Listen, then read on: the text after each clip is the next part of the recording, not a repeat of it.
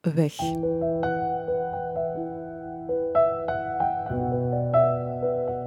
Deze podcast begint omdat zoveel dingen eindigen. Omdat je onderweg zoveel kwijtraakt. Als iets of iemand wegvalt, valt er vaak nog veel meer weg. Rouwen is ook een weg die je moet afleggen, seizoenen die je moet doorlopen. Wat je verliest is weg. Daar gaat het over. Over wat was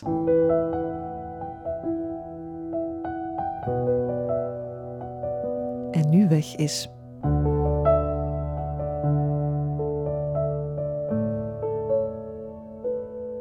Vandaag heeft Ellen de weg gevonden. Dag Ellen. Goedemorgen, Sophie. Je bent hier om te praten over levend verlies. Dat is een term van Manu Kersen, die misschien ook al niet iedereen kent. En ik denk dat ook niet iedereen de term levend verlies kent. Dus misschien moet je eerst even uitleggen wat we daaronder mogen verstaan. Oh, levend verlies, dat is inderdaad een term dat Manu Kersen uh, in tijd heeft geïntroduceerd in, in Vlaanderen en in Nederland. Maar het begrip bestaat wel al, maar onder een andere naam, ik denk van in de jaren zestig. En dat is dan zo wel frappant dat het nu pas echt er, ja, erkend wordt eigenlijk als, ook vorm, als een vorm van verlies. Um, wat is levend verlies? Dat is een, een soort van blijvende rouw. Dat is rouw die altijd maar in golven terugkeert, omdat je nooit... Je doorloopt nooit de, de fasen van rouw, omdat het, hetgeen waar je verlies voor ervaart, het, het probleem gaat niet weg, het blijft bestaan. Ja. Want Ellen, je hebt vier kinderen, Mhm. maar eentje daarvan is een zorgenkindje. Ja, Waarvoor de zorg nooit stopt. Inderdaad. En dat is in, uh, in golven. Hè. De, de, ene dag gaat dat beter dan de andere. Het ene moment gaat dat beter dan de andere. Als wij moeilijke dagen hebben in Leuven, dan is dat verlies, dat, dat, dat ervaren van dat levend verlies enorm groot. Hè. Um, als wij gewoon een gelukkige gezinsdag hebben in onze bubbel, dan, dan voel je dat niet meer. Als je buiten komt, dan, dan slaat het soms gewoon op je, op je gemoed met een blik van iemand anders. Dus het is... Um, ja, het, het, het, overvalt je gewoon. Je zegt met een blik, want je ziet aan Sofia dat er iets niet in de haak is. Ja, zij draagt een helmpje. Um, zij is eigenlijk geboren met een, met een schedelafwijking. En op dat moment hadden wij totaal niet het gedacht van wij gaan hier met een zorgenkindje door het leven. Op dat moment was het gewoon goed, uh, ja, dat wordt hier geopereerd en dan krijgt dat kind een helmpje. En als de tijd rijp is, dan komt daar kunstschedel. En dan zorgen wij esthetisch dat dat in orde komt. En tegen dat zij 18 of 20 jaar is, is dat kind gewoon gelijk een ander. Maar uh, ondertussen zijn heel veel andere dingen erbij gekomen, waardoor wij geleidelijk aan werden geconfronteerd met dat verlies. Het is stap per stap, diagnose per diagnose, um, voelden wij ons altijd maar meer eenzaam in ons zorgouderschap. Hè? Want dat, ik vind het wel een eenzaam leven, hoor. Ja, want jij zorgt bijna fulltime voor Sofia. Ja, ja, ja. En wat houdt dat in? Want we kunnen ons wel iets voorstellen bij zorgen voor een kind, maar er komt veel meer bij kijken, hè? Um, ja, ik wil heel graag het onderscheid maken tussen, tussen twee zaken. Het, het echt zorgen, fysiek zorgen voor Sofia, en dan al hetgeen wat erbij komt. Hè. Het fysiek zorgen voor Sofia is in ons geval... Ja, af en toe is die helm uitkuisen, uh, dat is elke dag prikjes geven, dat is elke week een bakster aansluiten, dat is medicatie bijhouden, s morgens, s avonds, uh, in het weekend... Um, dat is daar gewoon ja, fysiek aan denken, fysiek mee bezig zijn. Als zij een crisis heeft, dan is dat haar proberen te kalmeren, tot rust te brengen. Dat is ook crisissen helpen voorkomen, door de situatie in te schatten vooraf, door te zorgen van, kijk, we gaan dat of dat doen, want dat, dat gaat dan beter gaan voor haar. Hè. Um, en daarnaast ook, ja, en dat is dan wanneer zij naar school is, al het administratief. Hè. Uh, het, het, regelen uh, van de REVA, als ik zelf eens niet kan brengen of halen, wie gaat dat dan doen in mijn plaats? De REVA is de revalidatie. Revalidatiecentrum, ja. Daar gaat zij twee keer per week naartoe. Maar dat is ook afspraken regelen met artsen, afspraken regelen voor documenten, papieren die binnen moeten bij de CM, dat dan opvolgen, want niet onmiddellijk krijg je die goedkeuring voor dit of dat medicijn, maar dat gaat wel over honderden euro's. Dus je moet dat wel bijhouden in de hoop dat je opnieuw toelating krijgt om die medicijnen naar de apotheek te gaan halen. Dus jouw job, als ik dat zo hoor, is een beetje secretaresse en verpleegster van Sofia. Dat is het eigenlijk wel, ja, inderdaad. Het is echt alle, ja, het is alle twee. En daarnaast ook gewoon moeder zijn, hè, want dat is Uh, ik, ik, ben heel lang alleen verpleegster en alleen secretaresse geweest. Maar uh, de laatste jaren heb ik echt wel gezegd van kijk, er zijn een aantal dingen dat ik uit handen moet geven, zodanig dat ik ook wel nog gewoon kan moederen voor Sophia en de anderen. En voor die anderen, Het is vandaag een speciale dag, Ellen. Ja. Het is haar verjaardag. Zij is vandaag zeven jaar. Ja. ja. En dat is een dubbele dag. Uh, ja, alhoewel uh, vandaag, 28 januari, is voor mij altijd een feestdag.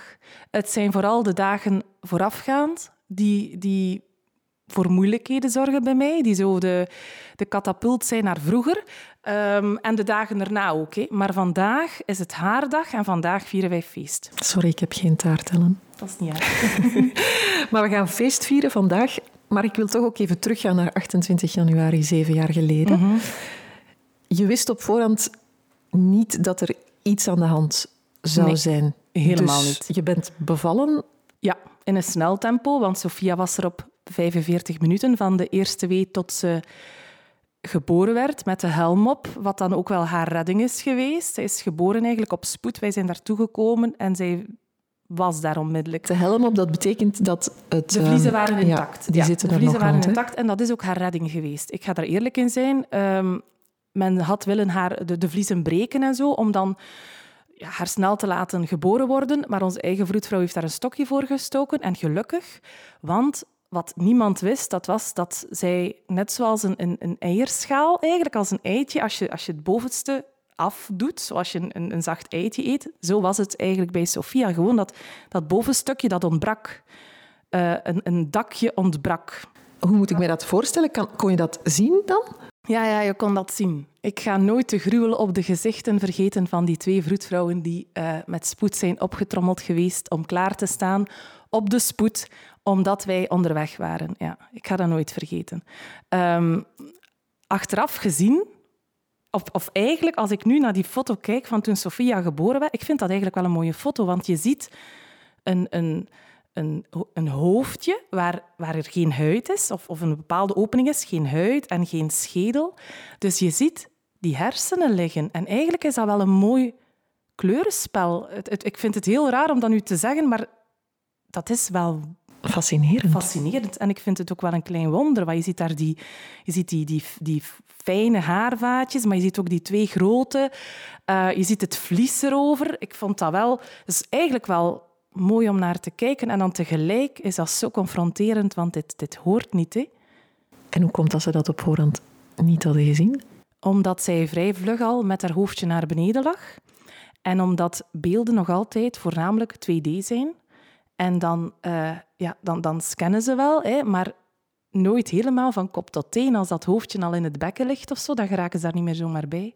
Of dan zien ze dat ook niet zo. Maar er is ook ja, zodanig uitzonderlijk uh, men gaat dat ook niet gaan testen bij iedereen. Ik bedoel... If... En je zegt, het was haar redding geweest, want wat was, wat was er gebeurd als jij niet daar op de spoed was bevallen en zij niet nog in de vliezen zat? Ik denk, uh, of ze nu thuis was geboren geweest of in het ziekenhuis, dat had weinig verschil gemaakt. Um, maar het feit dat zij zo lang steriel is gebleven in die vruchtzak en dat ik geperst heb en dat zij samen met het breken van de vliezen geboren is geweest, heeft er wel voor gezorgd dat zij steriel heeft kunnen zitten tot eigenlijk het moment dat ze er was. Um, iedere vrouw die een bevalling heeft meegemaakt, die weet dat dat eigenlijk dat dat een boeltje is. Ik bedoel, um, er kan van alles gebeuren. Daar, dat, dat is een, een, een broeihaard, bij wijze van spreken, van bacteriën. Had zij zo'n bacteriën op haar, op haar hersenvlies gehad, ja, dan, dan, ik moet daar geen tekeningen bij maken. Of als zij, zij mijn vliezen hadden willen breken en zij zaten met die pen in de hersenen, dan zaten wij nu met een heel andere dochter. Hè. Uh, ja, was ze er dan nog? Ik weet het niet. Durf daar niet te veel over nadenken ook. Ze is naar neonatologie gegaan dan, ja. neem ik aan. Intensief in Brugge, ja. Ze hebben dat probleem van de schedel aangepakt. Ja. Maar zeven jaar later zijn er allemaal dingen bijgekomen. Ja. Hebben die daar verband mee? En wat is er allemaal bijgekomen? Ja, uh, wat wij toen dachten, hè, um, dat dat gewoon, ja, dat was een foutje van de natuur. De huid was niet gesloten geweest. Uh, dat hoort zo'n beetje in het rijtje thuis als spina bifida. Of je hebt ook een aandoening waarbij de buik bijvoorbeeld niet gesloten is en zo. Dus dat zijn afwijkingen van de, van de middenlijn, heet dat dan. Hè? De huid die ergens niet gesloten geraakt. Hè? Uh, en wij dachten toen, ja, dat is hier puur een esthetische afwijking. Dus wij gaan dat hier met tijd, we gaan dat hier nu die huid, die, die huid sluiten. En dan met tijd komt daar uh, een stuk kunstschedel in en dan gaan we dat esthetisch verfraaien. En dan is dat gedaan. Dan is dat afgelopen. Maar uh, Sophia, ja, Sophia werd een jaar. Uh, werd altijd vaker ziek, onnozele dingen. Hè. De ene dag een verkoudheid, de dag erop met een longontsteking in het ziekenhuis bijvoorbeeld. Dus dat was echt, ja, er, kwamen dingen bij die we niet meer konden kaderen in het feit van, zij is dismatuur geboren, zij heeft hier een moeilijke start gehad op de NICU. Um, en ook bijvoorbeeld haar, tandjes en zo. We konden dat eigenlijk niet meer verklaren. Zij kreeg tandjes die niet de vorm hadden die ze moesten hebben, bijvoorbeeld. Um, en zo zijn daar eigenlijk doorheen de jaren stap voor stap dingen bijgekomen. Er zijn er een aantal waar wij heel openlijk over spreken, omdat wij een beetje mee op de barricaden staan. Maar wij doen dat ook niet met alles, omdat we uh, ook een stukje Sofia willen beschermen, natuurlijk. Dat snap ik. En wat doet dat met een moeder? Veel. Veel. Um, je, er zijn twee manieren om naar Sofia te kijken. Ik kijk naar Sofia in de zin van, dit is mijn dochter en ik vind haar fantastisch. Zij is zo'n veerkrachtig meisje. Um, maar ik kijk ook soms naar haar door de blik van, och, tuts toch. Wat dat jij nu allemaal moet doen. Maar ik ga dat nooit, gaan, ik, ik ga dat nooit zeggen tegen Sofia, want ik wil niet dat zij haar, haar veerkracht en haar sterkte eigenlijk verliest in medelijden. Want al ja, het is moeilijk hoor. Dat kan ik me voorstellen. Ja. Wat ik um, opmerkelijk vind, Ellen, of, of krachtig, ik weet het niet. Sophia is de derde in de rij. Mm -hmm. Dus je hebt het daarna nog eens aangedurfd. Ja. Om nog voor een vierde te gaan. Ja. Uh, goh, ja. wij, wij, wij, ik had altijd de wens drie of vier kinderen. En uh, mijn man twee of drie. En toen Sophia geboren werd, vond ik het niet de juiste beslissing toen om de keuze te maken van kijk, Sophia is al heel veel en het is een moeilijke bevalling. Allee, moeilijke, het is een hele goede bevalling geweest, maar een moeilijke kraamperiode geweest. Um, om toen de beslissing te moeten nemen van um, er komt een vierde, want ik wil mijn kraamtijd goed maken, dat is niet oké. Maar aan de andere kant, een, een, een, een, fase afsluiten en zeggen van er komt geen vierde, want uh, mijn kraamtijd met Sophia is zo intens geweest, was ook niet juist. Uh, en laat ons zeggen dat de natuur ervoor heeft, uh, de beslissing voor ons heeft gemaakt en dat wij eigenlijk enorm dankbaar zijn dat onze Oscar er nog is, want ja, dat is een zonneke. Hè? En het, het zorgt er ook voor dat Sofia, die anders misschien de derde en de laatste zou zijn, zij, zij moet mee. Zij moet mee op die kar van kom aan richting zelfstandigheid, hè? want ze heeft een jongere broer die achterkomt. Hè? Dus het is, uh, ons groot gezin is voor Sofia een, een sterkte, hè, dat ze moet meedraaien en dat ze moet zelfstandigheid krijgen. Uh, maar tegelijk ook zorgt het wel voor heel veel drukte voor haar. Ah ja, dat is zo'n beetje moeilijk. En als we het omdraaien, legt Sofia ook een druk op het gezin? Ja, dat kan niet anders. Hè. Uh, het, het, het, draait ook heel vaak rond haar. Hè. Ook al willen wij dat niet. Het, het, ja, als, als Sofia een slechte dag heeft en zij, zij, zij krijgt een halve crisis thuis of zo, ja, iedereen wil natuurlijk alles doen om haar terug tot rust te krijgen. Hè. En iedereen doet dat op zijn manier. Hè. Uh, Oscar die zou met een knuffel afkomen of zo. Victoria die zou een glaasje chocolademelk brengen of zo. Ik bedoel, iedereen uh, wil wel bijdragen tot, tot het comfort van Sofia op een of andere manier. Elk op zijn manier ook. En um, dat, dat kan ook niet altijd. Wij worden daar wel op gewezen door de, thuis, ja, door de thuisbegeleiding. Sofia is niet het centrum van ons gezin. Wij als gezin vormen de kern helemaal van ons gezin. En uh, dat is, een, dat is een, een, traject dat je moet lopen. Hè. Um, ja. Wat mensen ook heel vaak niet weten of niet, niet voelen of begrijpen, dat is... In ons gezin is Sophia diegene met een beperking, maar eigenlijk zijn wij als gezin beperkt. Want wij als gezin moeten ons aanpassen aan haar in ons dagelijkse leven, binnen in huis en buiten. En jij als moeder uh, ook, of als, ja, en als zorgverlener? Ja. Want jouw leven ziet er helemaal anders uit dan het er had uitgezien als Sophia gewoon een helemaal gezond kind was geweest? Wat heb je allemaal opgegeven? Ehm, ik heb een job opgegeven dat ik heel graag deed. Uh, ik, ik, was, ik ben nog altijd leerkracht, maar ik was wel fulltime leerkracht. Nederlands, Engels. Ik heb ook nog geschiedenis gegeven, woord in de academie. Ik ben een bezige bij, ik smijt mij in alles. Hè. Um, en dan plots moet je stappen achteruit zetten om je kind te kunnen blijven dragen. Um, en dat doe je dan ook. En dat is ook een stuk rouwen voor, voor een leven. Dat, want dat is het ook. Ja, je moet rouwen en een afscheid nemen van een leven dat jij gedroomd hebt. Hè? Dat is het levende verlies eigenlijk voor een stuk. Ja, ja. Dat, is, dat is een van die, van, die, van die delen rond dat levend verlies. Je moet niet alleen afscheid nemen van het kind dat je gedroomd hebt, je moet ook afscheid nemen van een, een leven en een toekomst die je gedroomd hebt. Want dat is er ook niet meer. Um, en dat vraagt ook tijd en dat vraagt heel veel energie en dat vraagt ook jaren. En ik durf zeggen dat ik nu in een fase zit dat ik denk, ja, ik vind het, ik vind het goed zo. Ik geef nog acht uur les, vier uur in de dagschool Nederlands, vier uur in de academie Woord. Ehm, daarnaast sluit ik mij aan bij projectjes hier en daar. Ik vind dat heel tof allemaal om te doen.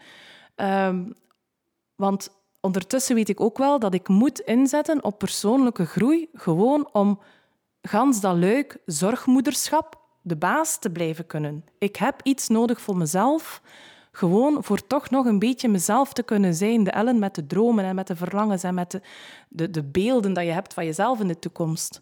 Ik heb er nu vrede mee dat ik, heel veel, dat ik afscheid heb moeten nemen van dingen. Ehm, en ik probeer mijn talenten nu in te zetten uh, in, in dingen die mij heel na aan het hart liggen. Hè. Bijvoorbeeld mijn strijd voor plasmadonoren, uh, omwille van die, de PID dat Sofia heeft. Dat, ja, dat is voor mij enorm belangrijk. Enorm. Leg dat ehm, eens uit. PID, plasma.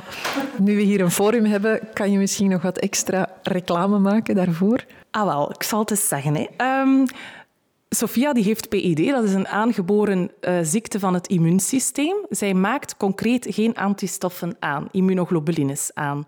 Zij krijgt dat elke week in een bakstertje, eh, ofwel elke week thuis, ofwel elke drie weken in het ziekenhuis.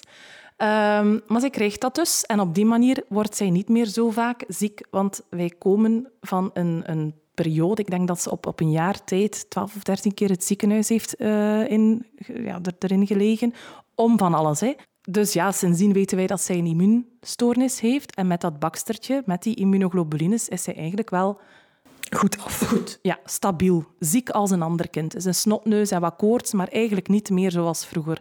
En gelukkig. Hè. Um, maar heel concreet wil dat wel zeggen dat zij 130 plasmadonaties per jaar nodig heeft. Gemiddeld is dat, hè. dat is voor kinderen en volwassenen, maar ik vind dat wel straf. 130 plasmadonaties voor één jaar medicatie. Um, dus ja, dat is belangrijk dat wij onze plasmabank uh, op peil houden eigenlijk. En vandaar dat ik mij ook helemaal smijt in die, in die strijd om meer plasmadonoren te kunnen bereiken, nieuwe plasmadonoren. Dat is zoals bloed geven en dat kan je ook op dezelfde plek? Uh, dat is in de donorcentra in uh, grootsteden. Dat kan je niet zomaar doen in, in een achterzaaltje van een cafeetje, zoals dat je af en toe hebt. In, elk dorp heb je dat, en in elke stad. Dat is bijvoorbeeld, ja, bij ons in West-Vlaanderen dat in Kortrijk, in Brugge, in Roeselaar. Hier in Gent heb je ook een. Ja, je hebt over heel Vlaanderen een aantal centra waar je dat kan doen. Ja. Ook nu in coronatijden? Ja, ja, ja. Kan je daar binnenstappen? Het is trouwens de enige plek waar je nog eens iets kan drinken met een vriend of vriendin. Alternatieve date, als het ware. dat is wel een heel goed idee eigenlijk. Hè? Want ja, inderdaad. Je kan dan zelf nog um, er iets aan hebben en je helpt er Sofia en heel veel andere kinderen en volwassenen mee die, dat, uh, die dat nodig hebben. Ja ik heb wel door, door gans het verhaal met Sofia ben ik veel meer mij bewust geworden van mijn sterktes en heb ik echt wel gezegd, ik moet dit kunnen doen. Ik moet iets doen waar ik goed in ben en op dezelfde manier ook ja, mensen helpen. Hè. Want jij bent wel een beetje een, uh, een boegbeeld van... Oh, ik vind uh, dat een groot woord. Ja, nee, ja, dat is een groot woord. Maar veel mensen kennen jou toch wel, kennen Sofia ook. Het verhaal een klein beetje. Mhm. Omdat er in ons land wel nog veel schort aan het systeem. En jij daar toch wel lawaai over maakt. Ja, ik heb een grote mond, hè, Sophie, dus je moet dat dan inzetten. Hè. Um, ja, um, omdat Sophia niet zomaar in een hokje past, niet, uh, niet in het hokje van de immuun stoornissen bijvoorbeeld, maar ook niet in het hokje van de schedelaandoeningen en ook niet helemaal in het hokje van alles wat ze eigenlijk heeft, ehm, is het heel moeilijk om een vorm van erkenning te krijgen voor wat ze heeft van beperking of van handicap. Hè. Ehm, dus ja, ik, ik, ik trek nogal hard aan uh, de alarmbel als het nodig is of als er ja, maar ik ben er zeker niet alleen in hoor, Sophie, want ik ken heel veel zorgouders. Er mogen veel boegbeelden zijn, hè? ik ben graag met een clubje. um, het, is, het is moeilijk. We zijn ook een groep die, die niet zo gekend is of erkend is. Um, het is ook geen tof clubje om in te zitten. Hè? Nee, het is gewoon niet oké dat jullie dat nog steeds moeten doen ja, en dat nee, dat een ongoing battle is. Hè? Voilà, voilà. Um, mijn hart bloedt als ik bijvoorbeeld uh, gesprekken zie die in het Vlaams parlement worden gevoerd. Uh, Frauke Kozaert heeft daar nog een, heel, een hele sterke getuigenis gebracht over de corona-lockdown met haar dochter en eh, naar, uh, naar de leefgroep of niet. En die zat dan opgesloten in haar kamer. Mensen die hun kinderen weken niet hebben gezien. Ik vind dat verschrikkelijk. Ik ben zo blij dat wij met Sofia niet in die situatie zitten. Maar, je kan het je wel voorstellen. Ja, tuurlijk ons, elk, elk verhaal is zo verschillend, Sophie. Maar het feit dat wij allemaal op de een of andere manier op die golven van dat levend verlies zitten, kunnen wij toch elkaar begrijpen wat wij voelen. We hebben allemaal een soort van liefde voor een kind die niet verder reikt, want, want dat is het niet. Ik zie mijn vier kinderen even graag, maar die wel dieper zit dan, dan, en, en dat bindt jou wel met andere zorgouders. Maar dat is misschien een beetje het probleem. Dat jullie dat samen voelen, mhm. maar dat er aan de andere kant een regering zit of een overheid die graag één duidelijk hokje zou willen om het dan ja, en dat kan op te lossen. Doen. Dat mag je ook niet doen. Uh, het gaat over voelen, hè? Het gaat over voelen en het gaat vooral over luisteren, Sophie. Durven luisteren naar gesprekken en uh, niet zo een keer gewoon laten passeren, maar zo durven luisteren naar, naar de noden van die groep. Ehm, het enige wat wij willen is dat, dat we het goed hebben met onze kinderen en, en dat, dat er een toekomst is voor onze kinderen. Durf je daar naar kijken? Hoe ver durf je kijken als je denkt aan Sophia, haar toekomst? Ik heb het, het idee losgelaten dat ik Sophia zonder kleerscheuren 18 zie worden. En dat heeft niets te maken met wat wij weten, absoluut niet. Maar dat is een soort van bescherming voor stel dat er nog dingen tussenkomen, nog dingen in haar rugzak erbij. Ik ga er niet meer van uit dat zij zomaar 18 wordt. Van onze andere kinderen heb ik dat niet. Helemaal niet. Terwijl dat zij evenveel kans hebben om de straat op te lopen en meegesleurd te worden met een vrachtwagen bijvoorbeeld. Hey, dat kan, hè. Bedoel je heel concreet dat je, dat je niet zeker bent dat zij haar 18e verjaardag zal halen? Is dat wat jij zegt nu? Goh, wij zijn niet zeker met Sofia. Wij zijn niet zeker. Uh, ik hoop echt, en ik, ik, ik, verwacht wel dat ze 18 gaat worden, maar aan de andere kant ook niet meer. Niet meer ik kan dat niet meer zo... Ik zie dat ook niet meer. Ik zie zo graag, ik zou zo graag Sophia haar droom, want die wil dokter worden. Hè. Uh, ik zou haar dat zo graag willen zien doen, maar ik zie dat ook niet meer zomaar. Nee, je gaat dan waar. dag per dag. Dag per dag, echt waar. En ik hoop het, ik hoop het zo hard. Hè. Ik zou ze zo graag willen zien afstuderen. Ik zou ze zo graag willen op kot sturen. Ik zou ze zo graag willen zien trouwen en kinderen krijgen. Maar ik ga daar niet meer van uit gewoon dat ik denk dat dat een stuk zelfbescherming is. Ehm, een stuk ook leren leven met de toekomst, hè, wat die dan ook brengt. Want je hebt heel veel opgegeven. Je moet denk ik ook heel erg diep graven om er altijd opnieuw te staan. Mhm. Hoe doe je dat? Hm. Ik weet het niet. ik weet het echt niet. Ehm, ik denk dat de, dat de sleutel vooral ligt in het manieren zoeken om jezelf uh, te blijven vinden eigenlijk in alles wat je doet. Uh, ik, ik, vind het enorm, enorm belangrijk voor mezelf om dingen te doen voor mezelf. Dus ik ga lesgeven en dat is echt voor mezelf. Um, mijn oplossing daarvoor is, ik heb dan iemand die mijn huishouden helemaal overneemt, want anders kan ik niet meer zorgen voor mezelf. Hè. Maar als ik zorg voor mezelf, dan vind ik wel kracht om te blijven mij inzetten voor allerlei dingen. Um, ja, Hoe doe je dat, zorgen voor jezelf? Goh. Wat, Ook- zou, wat zou jou kunnen helpen om, om het leven draaglijker te maken? Is er iets heel concreet, of, of iets, je mag ook heel wild denken, iets waarvan je zegt, ja, als dat zou veranderen, dat zou wel echt... Het zou veranderen mocht, eh, mocht je niet overal moeten eh, achterlopen. Van het kastje naar de muur en terug. Want daar eh, gaat veel energie worden. naartoe. Ja, enorm veel. En als je zo al 20, 30 keer een bepaalde dienst hebt proberen te bereiken, ja, de 31ste keer, ja, dan, dan moet er een bord aan geloven, hoor. Want dan, dan, dan moet ik mezelf samenrapen, dan, dan pff, zie ik het ook niet meer, heel even. Maar je hebt geen keuze, hè? Je hebt moet keuze. Nee, altijd ja. door. Ja. ja. Ik denk dat dat Je ook kunt iets... ook niet opgeven, Nee, hè, want het is voor je kind. Hè. Dat Je is kunt- iets, denk ik, wat mensen... Je kan niet even vakantie nemen Nee. van dit verhaal. Nee. Ook op vakantie gaan is ook niet zo evident. Hè. Eh, je hebt een hele tas mee met prikken en met weet ik veel wat erin. Ehm, ja, je doet dat gewoon, punt. Maar het is wel altijd confronterend. Want daar sta je dan, hè, met een zak vol medicatie. en dan, dan zie je andere gezinnen op, op reis vertrekken met een... Ja, dan, dan, het enige wat je dan denkt is, ja, hoe groot is hun medicatiezak? Zo, ja, ja, ja, of, of idioot, oké. ja. je, vult een blaadje in van het CLB, hè, van, van Victoria was dat toen. En de eerste zin is, heeft uw kind een aandoening? Zo ja, verklaar. En je hebt zes centimeter. En dan denkt hoe moet ik dat hier gaan doen op die zes centimeter? Ik heb een annex nodig. Ja. Of twee of drie. Ja, ja maar dat is... Allee, een, ehm, dat zijn heel confronterende momenten, enorm. Ehm, omdat je dan echt beseft van, wij zijn hier geen gezin als een ander. Wij moeten altijd rekening houden met Sophia. Op de een of andere manier. Niet alleen met haar als persoon, maar ook met al de rest. Hoe gaan de andere kinderen daarmee om? Op zich goed. Ehm, die... pff, Ja, tof, hè. Ja. Eh, die, die zeggen het ook heel... We hebben ook wel heel communicatieve kinderen. We hebben kinderen die ook wel durven praten over hun gevoelens, gelukkig. Hè. Ehm, want die durven dan ook wel zeggen, als iemand vraagt, ja, waarom draagt jouw zus een helm? Ja, daarom. Punt. Ehm, die, die ook durven negeren hè, als, het, als ze er ook niet over willen praten.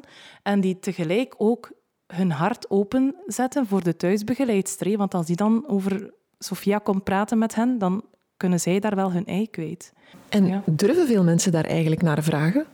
Nee. Want ik denk in ons land, zoals ik het ken, dat veel mensen vooral wat kijken. ja. Maar krijg je vaak de vraag, waarom draagt zij een helm? Of Goh, eh, er zijn mensen die durven vragen wat er allemaal is met Sofia. En dan zeg ik altijd, heb je een beetje tijd? Ehm, en dan heel vaak schrikken die van dat, van dat antwoord. En dan is dat binnen de vijf seconden is dat gesprek al gedaan. Ehm, er zijn mensen, maar dat zijn heel weinigen, eh, die wel durven doorpraten. En die wel durven vragen van, en, en wat doet dat met jullie? Ehm, heel vaak gaan mensen er ook vanuit dat je ook al... eh, dat je dat allemaal verwerkt hebt, dat jij die diagnose vangt en dat jij daar een weekje, twee weekjes KO van bent en dat dat dan wel weer lukt. Eh, maar dat is niet zo. dat Eh, is wel iets wat ik herken bij alle rouw. dat is bij alle rouw zo. Hè. Mensen vinden dat het maar snel moet gedaan zijn. Het moet sowieso, ja, het moet snel gedaan zijn. Hè. Ehm, waarin verschilt levend verlies van gewone rouw? Bij gewone rouw ga je van een zeer intense periode van verdriet, krijgt dat op een of andere manier wel wat tijd en ruimte om verwerkt te worden. Hè. En dan komt dat wel heel in intense periodes terug met een verjaardag, met een feest waar iemand niet bij is. Met, hè. Maar bij levend verlies eh ebt die rouw niet weg, want de, de, de persoon om wie je rouwt, hè, of eh, ik mag dat eigenlijk niet zeggen, de persoon om wie je Nee, rouwt. Want maar de confrontatie is er elke dag. ja, je, je rouwt ook niet om een persoon, maar je rouwt om de beperking van een persoon. Dus dat, is ook, dat zijn ook twee verschillende dingen. Hè. Dat, dat, dat, dat is er elke dag. En de ene dag is beter, dat is, gaat ook gemakkelijker dan de andere. Ehm, maar dat komt wel altijd terug in golven. Altijd. En dat is ook altijd even intens, die golven. Ehm, ik durf nu zeggen dat het, dat het bij ons iets rustiger is, maar dat komt ook gewoon omdat ik mij volle bak smijt op dingen voor mezelf, waardoor ik op dit moment het verdriet niet wil voelen dat er eigenlijk zou moeten zijn. Een beetje, ja, Struisvogel. ja misschien wel. en dat heeft ook te maken met corona hoor. Want allee, je, je kan niet. Je kan geen verdriet hebben nu, omdat je gewoon niet bij elkaar kunt zijn. Ik ben nogal een lijfelijk mens. Ik hou wel van een knuffel en een kus. En dan uh, kan je nu niet verwerken wat je zou moeten verwerken. Dus ik parkeer het gewoon een beetje. Dat herken ik nu wel. Maar ik ben er mij wel van bewust. Dus ik weet dat ik dat als een katapult in mijn gezicht weer krijg binnen een paar maanden. Ik denk dat je ook een heel sterke relatie moet hebben als je in zo'n verhaal terechtkomt. Ja. ja. Jullie zijn een team. Wij zijn een team, ja. Gelukkig. Wij, wij zijn veel meer een team dan dat wij voor Sofia waren. Wat wisten wij van het leven, Sophie? Niks. nee, op dat moment denk je wel van, ja, je staat er met je voeten in, in het leven. En, en um, wij waren een gewoon gezin, twee kinderen. Uh, het kwam daar nog een derde bij. We hadden allebei een job, een goede job. We hielden van het leven. We hadden heel veel vrienden. We gingen, we gingen overal naartoe. We moesten ons eigenlijk geen zorgen maken. Behalve hoeveel luiers nemen we mee voor welk kind. En daar hielden, hielden onze zorgen op. En toen kwam Sophia. Um, en dat heeft ons... Uh, wij hebben allebei ook een andere manier van, van rouwen en van kijken naar Sophia. Maar wij erkennen ook wel dat de ander er anders naar kijkt. Um, en denk dat dat ook onze sterkte is. Uh, ik ben de emo-kip en hij is dan zo de, de rots altijd. Hè. Uh, maar hij, hij heeft het er ook wel lastig mee. Ik ben, daar, ben daar heel zeker van dat, dat Sophia niet als een gewoon kind door het leven kan gaan. Zijn jullie ook mensen verloren, vrienden verloren bijvoorbeeld? Oh, ik denk, um, er zijn mensen die niet altijd meer durven uh, praten over de situatie. Of, ja, plus ook, dat is ook het leven. Hè. Er zijn mensen die komen en mensen die gaan. Um, ik kan wel zeggen dat wij een intensere band hebben met vrienden, omwille van Sophia, omdat we het ook niet meer zo als, als vanzelfsprekend vinden. Hè. Uh, ja. De goede komen bovendrijven. Voilà. Maar dat is met, met elk kantelpunt in je leven. Hè? Dat is waar. Uh, in de grootste miserie zitten ook altijd wat warme dingen en, en mooie dingen. Wat heb jij, of wat neem jij mee als positief punt in dat hele verhaal? De dankbaarheid voor, voor andere verhalen. Uh, de dankbaarheid voor, voor dingen die niet zo vanzelfsprekend zijn. Um, we zien veel meer. Um, we voelen veel meer. En um, ja. Ja, voilà. Als ik zo naar jou kijk en alles wat je al verteld hebt, dan heb ik ook het gevoel dat jij jezelf wel beter hebt leren kennen. Ja, zeker. Zeker. Ik zeg heel vaak dat, dat Sophie, uh, Sophia is voor ons, voor mij, hè, een, uh, een levensles geweest. Enorm. Um, ik had nooit durven denken dat ik zo zou moederen. Ik was iemand die graag mijn job deed en, en ik... Allee, ik was een moeder, maar, maar zo, ik stond daar zoveel minder bij stil. Of hoe moet ik dat nu gaan zeggen? Ik weet niet hoe ik het moet uitleggen, want ja... Um, maar, maar sinds Sophia er is, ben ik een veel aanweziger moeder. Uh, ik, ik ben er ook veel vaker voor de andere kinderen, omdat dat ook mijn keuze is. Ik, ik wil er zijn voor Sophia. Maar om vier uur na school ben ik er ook voor de rest. Hè, want dat is mijn bijdrage aan het gezin ook. Hè, dan. Op dat moment wil ik er voor hen ook zijn. En niet alleen hen het gevoel geven dat ik er ben voor Sophia, want dat is het, dat is het niet. Hè. Ik wil er zijn voor hen ook. Um, ik durf zeggen dat ik een betere moeder ben met een groter buikgevoel. En ik durf ook op mijn strepen staan. Dat heb ik ook geleerd. Ik laat niet meer over mij heen lopen. En uh, als ik antwoorden wil van artsen, dan ga ik dat ook vragen. Ik ben niet bang om vragen te stellen. Kan je nog gelukkig in een ziekenhuis komen of voel je heel veel... Ja, Sophia gaat graag naar het ziekenhuis. Hè. Ja, gelukkig. enorm, enorm. Die staat dus, als, als, als zij weet dat wij naar Leuven of naar Gent moeten, zij staat te springen. Hè. Zij wil weten bij wie allemaal. Um, voor haar is naar het ziekenhuis gaan feest. Want die mensen kennen haar, zij kent die mensen. Zij vindt dat plezant, echt plezant. Dat is wel mooi eigenlijk. We maken er ook een beetje een feestje van. Ja, dat heb ik al gezien. Ja, als wij naar Leuven gaan, dan gaan wij altijd van de avond ervoor al, want, want Wevelgem, Leuven, dat, is, uh, dat wilde niet doen op maandagmorgen. Um, dus ja, dan, dan, voor ons is dat feest. Echt, wij maken er een feest van voor haar. Want wij, wij kiezen voluit om, om er positief tegenin te gaan, tegen alles wat er is. Uh, dat is onze, onze keuze. Maar ook evenveel begrip naar mensen die, die, die een andere manier hebben van hun verdriet uh, een plaats te geven. Hè? Uh, maar dit is onze keuze om ja, op een of andere manier positief te surfen op die golven. Blijven wel golven, hè. Zorgt er ook iemand voor jou, Ellen? Genoeg? Ja, mijn man. Dat is een crème. Dat is echt waar. Maar voor de rest moet je wel veel dragen, hè? Ja, ik doe mijn best. Ik doe mijn best, ja. Het is, um, het is, een, het is meer dan een fulltime job. Weekendwerk? Ja, ook.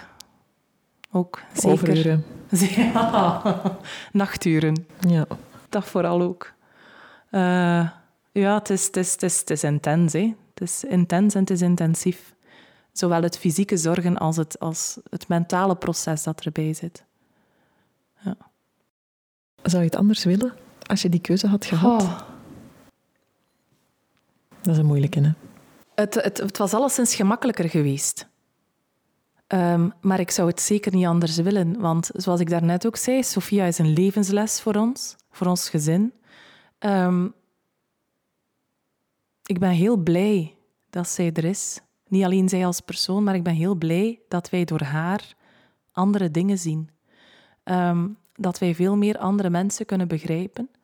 Uh, ja, want, want ja, ja het, is, het, is een, het is ook een warm clubje hoor. Het is een clubje waar wij niet trots op zijn, wij zorgouders. Wij kunnen niet zo van... Uh, ik, ben, ik ben lesbisch en ik vind het super oké. Of, of het clubje van, ja, uh, de, de Ginger Day of wat is het? Er is geen clubje, geen, geen tof clubje van, van zorgouders. Dat heb je niet. Wij, wij kunnen niet uh, blij gaan scanderen van hoera. Um, maar er is wel zo heel veel warmte in dat clubje. En ik had dat clubje nooit leren kennen zonder Sophia. Ik had nooit geweten uh, wat voor warme mensen dat allemaal zijn. Je zei, ik ben blij dat Sophia er is. Ellen, ik ben blij dat jij hier was vandaag. ik zie een enorm krachtige vrouw voor mij. Um, dus heel erg bedankt om een beetje te vertellen over levend verlies en over het zorgouderschap. Dank je wel, Sophie. Ik ben blij dat ik hier mocht zijn.